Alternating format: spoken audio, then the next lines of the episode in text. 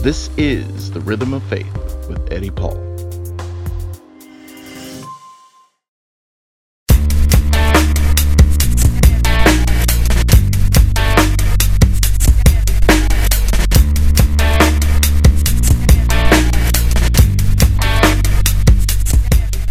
Welcome to The Rhythm of Faith. I'm your host, Eddie Paul, and today we have a special treat for you. Uh, it isn't often that we have an opportunity to have the star of one of our stories come back to answer your questions, but uh, I, I was able to convince him, uh, you know, a couple couple hundred bucks and, and some beer, and, you know, got him back on, on the, the stage here. It's my buddy Caesar. Caesar, welcome to the show. Thank you for having me. I'm glad to be back. Well, thank you uh, again for, for coming. Uh, it's it's uh, a rare treat. We don't really get uh, the opportunity to, to kind of follow up and and see how people are doing after their stories. So what we're going to do, uh, we give everyone, uh, Caesar, the the opportunity to ask questions. Um, you know, if you folks, if this is your first time tuning in, Caesar bravely shared his uh, story back on May twentieth uh, with everyone.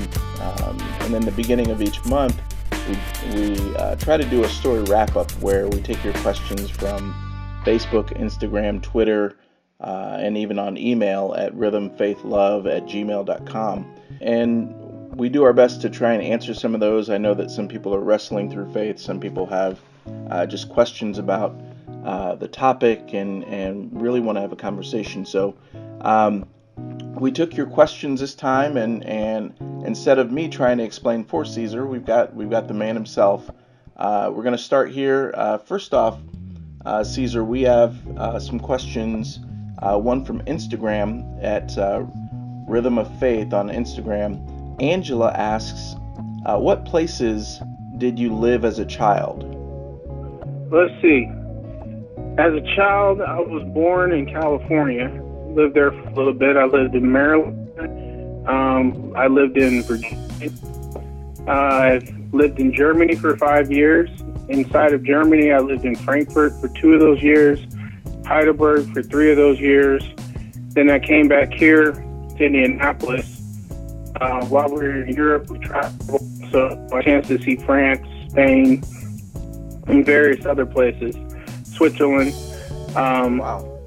So we bounced around a lot. About every three years we moved. Wow. And was your dad in, like in active duty, or was he, uh, what what was his role with the, the military? Well, my dad was active duty military. He was an officer with the uh, Department of Defense and Finance. So he was a finance officer. He did accounting work for them. Um, so actually with uh, with officers, you have to do what they call short tours. So sometimes he would have to go off on a short tour. I remember distinctly him going to Korea for a little bit. He had to go to Panama for a little bit. And then you have your long tours. Your long tours typically extend greater than a year. You bring your family with you. Uh, on Twitter, uh, at rhythm underscore faith, uh, Rashawn asks, how is your relationship with your dad today? Well, that's a complicated question. That's a fully loaded question. Um, today, I don't have a relationship with my dad, and that's very unfortunate. Um... We tried to reconcile after my brother passed away, and um, he took his own life, and that lasted for a little bit, but my father went back to his old ways, and so I'm kind of going off of eighteen years of abuse. I would like to think that my father would find, would have found faith, would have found a church, found God, amended his ways, and so forth. That's what I want to believe. And I need to forgive him to move forward. I really do. That's very important. Um, that's something I haven't done. And, and to be honest, that's something I, I, I need to do. But as far as having a relationship with him, right now I don't. And it's simply because I don't want to expose my children to that negativity. Yeah. Yeah. Well, that I, I think you answered... Uh... Marin's question as well from Facebook. She asks if you had forgiven your father. Um, let let me modify her question just a little bit. Um, her, her question is, have you forgiven your father? What my question would be, um, what would it take to forgive your father? Honestly, what it takes to forgive my dad, the Bible speaks of forgiveness in several places. But forgiveness is not as difficult as we make it out to be.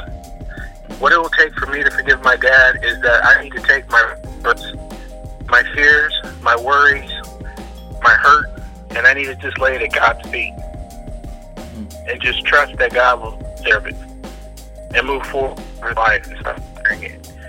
Um, that's something I haven't done. I need to improve my relationship with God. I need to improve my relationship with Jesus. And that's something I'm working to do. And, you know, as human beings, as mortals, um, we're a bundle of emotions. So everything, we make everything difficult. Yeah.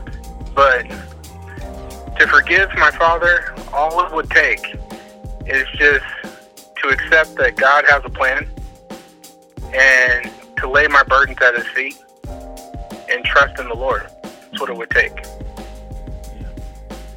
Yeah, I, I think that um, for me personally, Caesar, since uh, your story aired, I, there, there's something that has just stuck with me for a while, and that was your explanation of the story of Job and how you related so much to that. And um, oh yeah, I, I honestly I've been wrestling with that, and just the I, I knew the story of Job. I mean, it's it's. you know, one that you hear uh, every, every so often when you go to church. Um, but the idea of uh, us being made to worship God doesn't owe us anything. Um, no, he doesn't. You're just, right. It, it just, it stuck, with, it resonated with me, and, and who am I to complain? This is what he's given me. Every breath I take, um, every chance I get to spend with my children, Um, you know, kind of the, the mentality that you your, you uh, presented, man, it, it just, it stuck with me. Um, Job was, he was, he was justified in his anger. He was justified in his hurt, um, and in his confusion, because he had, he had really done nothing wrong. Um, he hadn't blasphemed, he hadn't blasphemed the Lord. Uh, he was still devout, but yet he had so much taken from him. And in the end, he's just, he's broken. He's asking why. But the truth of the matter is, is the, the pot doesn't have the right to say to the potter, why did you make me this way? We just don't. I mean, there's various steps to forgiveness, like stopping the chatterbox in your head, Um, working through triggers. But the first thing I, I guess I should have said was this, is that I have to realize that I'm a human being, and just as I need to forgive my father, I've burned bridges in the past.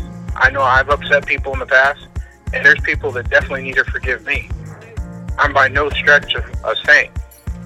So I need to take that and I need to weigh that against my own heart and say, are you any better? Because pain is pain. Hurt is hurt.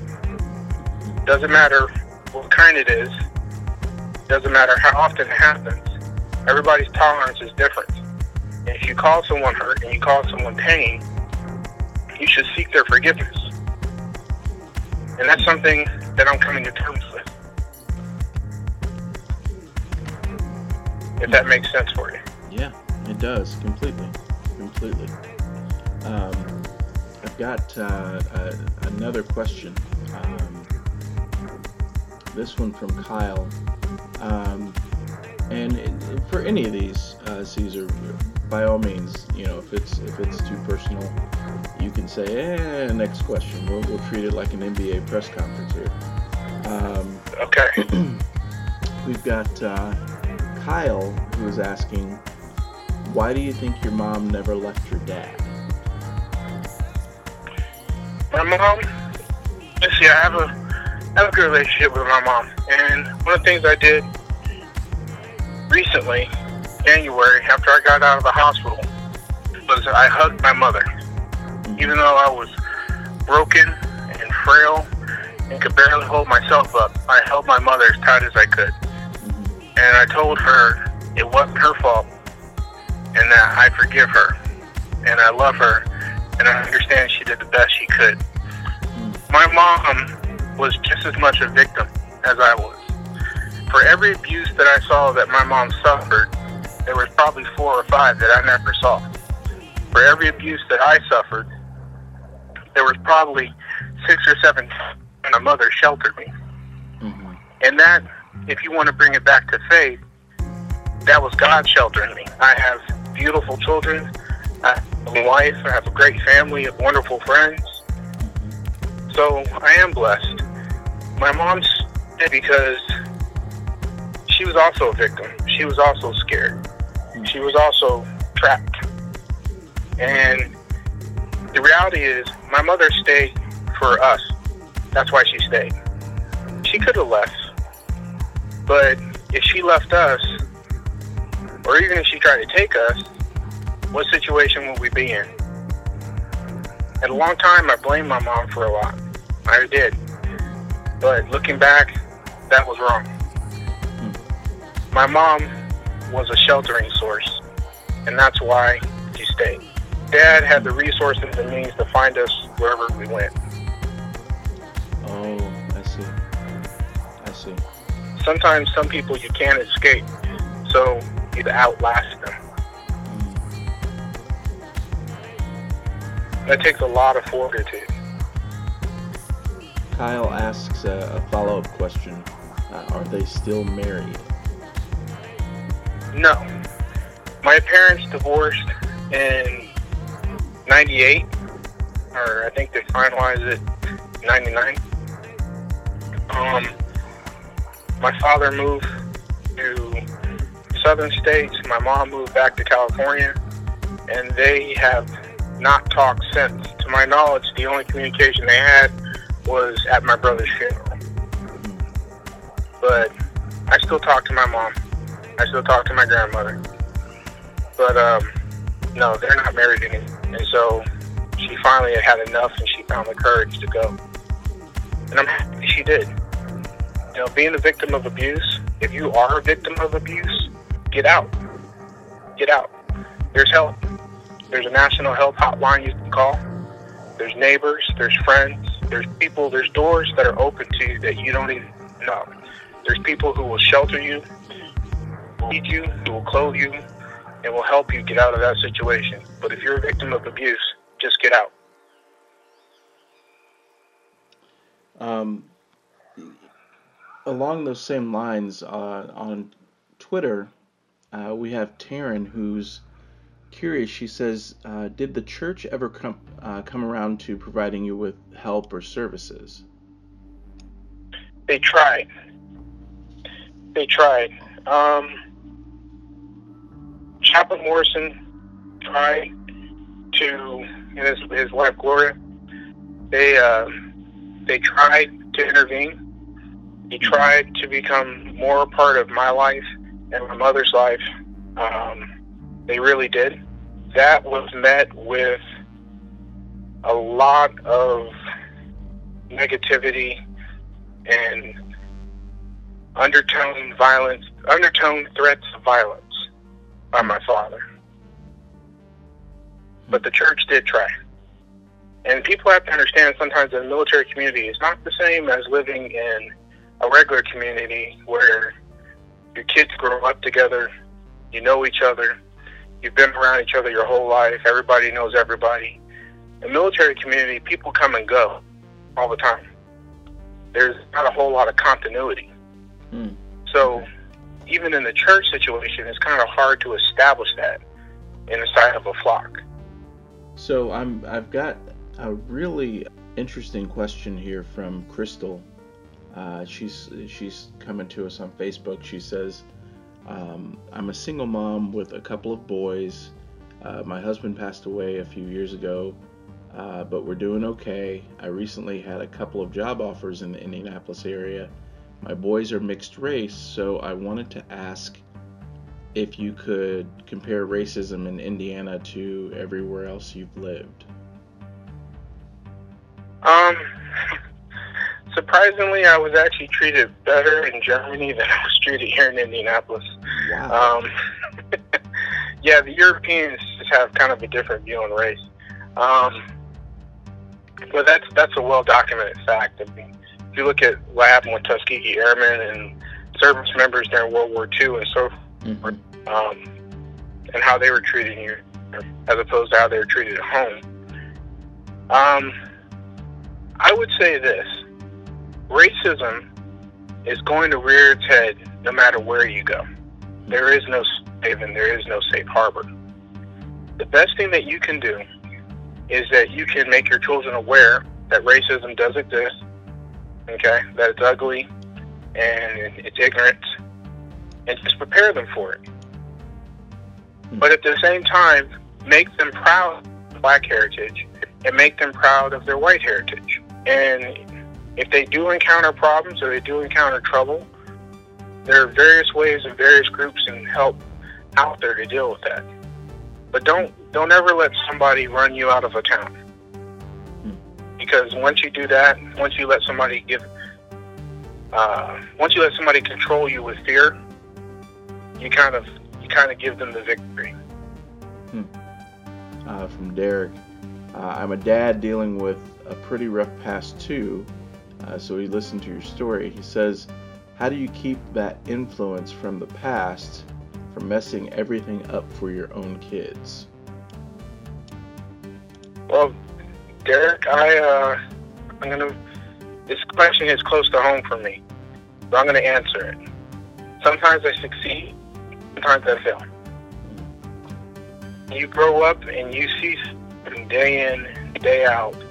It becomes ingrained into your memory to the point where when things happen, you almost rely on instinct because your fight or flight is, you know, that's just your fight or flight sequence. I would like to say that I'm perfect and that I don't snap or I don't sometimes say things that are mean, but I do. And I'm sorry for it. And unfortunately, once it's said, it's said. But there is a remedy. You have to accept that you're human. And you have to work every day to be a little better than you were the day before. And you have to accept that these things happen. And the way that you make up for these things is you quant you increase the amount of love that you're putting out. Because that's the only thing that's going to counterbalance the seeds of hatred or the seeds of anger that sit in your heart is love. That's the only thing that will counterbalance it. Do we always win? No, we don't. I wish we did. But it doesn't mean that we should stop loving. It doesn't mean that we should stop saying sorry. It doesn't mean that we should stop being sincere. And if we fail, when we fall down, what do we do? We get back up. I love it. It's, it's, you can apply it in so many different parts of your life. Um, the, the concept of, you know, learning to, to fall forward, uh, not falling back into bad habits and patterns, but learning from the mistakes and, and moving forward with it. I'm, I'm looking at uh, just a, a couple more questions uh, from Facebook. Uh, Mark asks, uh, if you have a wife, how does she handle all of this? My wife, I am fortunate, is an extraordinary woman who, in many ways, is a superhero. She saved lives. She saved my life. And she's also taken the time to try to understand my past. She's read things, she's talked to people, she's taking steps to try to better help me and to better relate to me, to try to relate to what I've experienced so she can better help me. That's very difficult. Living with somebody who has post-traumatic stress is very, very hard. Um, it's, it's akin to living with somebody with special needs. Uh, it takes a very special person. It takes a very dedicated person, loving person, stick by you in that situation. Wow. Yeah, you have you have a really good one, man. You got a really good one. Something that I'm learning as well is this. There's one step I have not taken that I need to take. And this might sound crazy. I'm reading a book called Crazy Love. Craig recommended it to me. Um, but, uh, you know, a step that I don't take that I need to take that I'm going to start taking is my own time. I'm also going to pray for that person. I'm going to pray for that child. Mm. I don't need to know their names to pray to prayer for them. Yeah. And sometimes I think we need to do that. We think too much about ourselves. We think too much about our friends. We get too internal.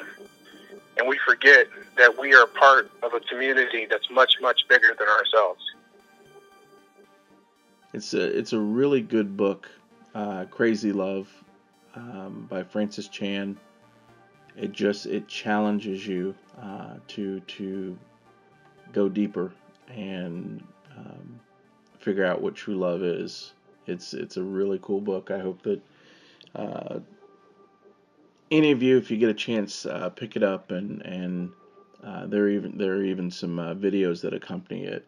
Um, but very good stuff. So um, Caesar, we've we've uh, run the course of questions. If you have Um, anything that you wanted to uh, share with anyone, or anything uh, that you didn't get to, to say in the last story, um, I'll give you the, the floor now and just speak to the people. Okay. Um, well, years passed since I last spoke, and in that year, uh, I almost met my maker. hmm. Spent all of January in a hospital, and uh, I very nearly died. And I had a lot of time to myself to think, a lot of time to feel sorry for myself. But I noticed something. People started coming to see me. People started coming in for me. People I didn't know praying for me in church. And it made me realize that God has been looking out for me my entire life. So now, rather than to sweat the big stuff, there is no sound greater than the laughter of my children. Mm. There is no sight warmer than the smile on my face.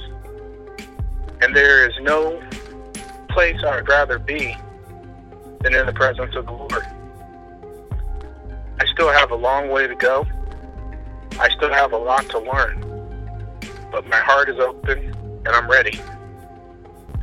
We are all growing, and, and there's no reason why we can't continue to grow, not just as individuals, um, but as as a group, as one family, as one tribe on this earth. Um, there's enough love to go around, guys. Well, Caesar, I I appreciate you uh, stepping by and and catching up with us. Um, yeah, I had a blast doing the story. Um, And we've got some amazing response from it. Um, my prayer was that uh, it touched a lot of hearts. Um, you know, it, I don't know if you saw, we've got three thousand people on, on Instagram who are just following the stories, and and um, you know, it's it's making an impact, man. So uh, I just want to personally thank you for sharing your story. That is a tough story to share, and. And it's awesome to see where you are now, and, and everything that you are experiencing now with your family, um, the, the love and, and the growth that, that you guys get to experience together. So uh, thank you for that. Um, and I just want to remind all of our followers, uh, all of our listeners here, uh, you can follow us on Facebook, Instagram, and Twitter. And remember, if you have a story uh, that you can share, Um, share it with us at rhythm faith love at gmail dot com. And uh, just one last thing, guys, and this is uh, so, so important to me, and I know it's very important to uh, Caesar. Um, I just want to remind you of the uh, National Child Abuse Hotline. It's one eight hundred for a Child, or one eight hundred four two two, four four five three. Please don't hesitate. It can save a life. One love.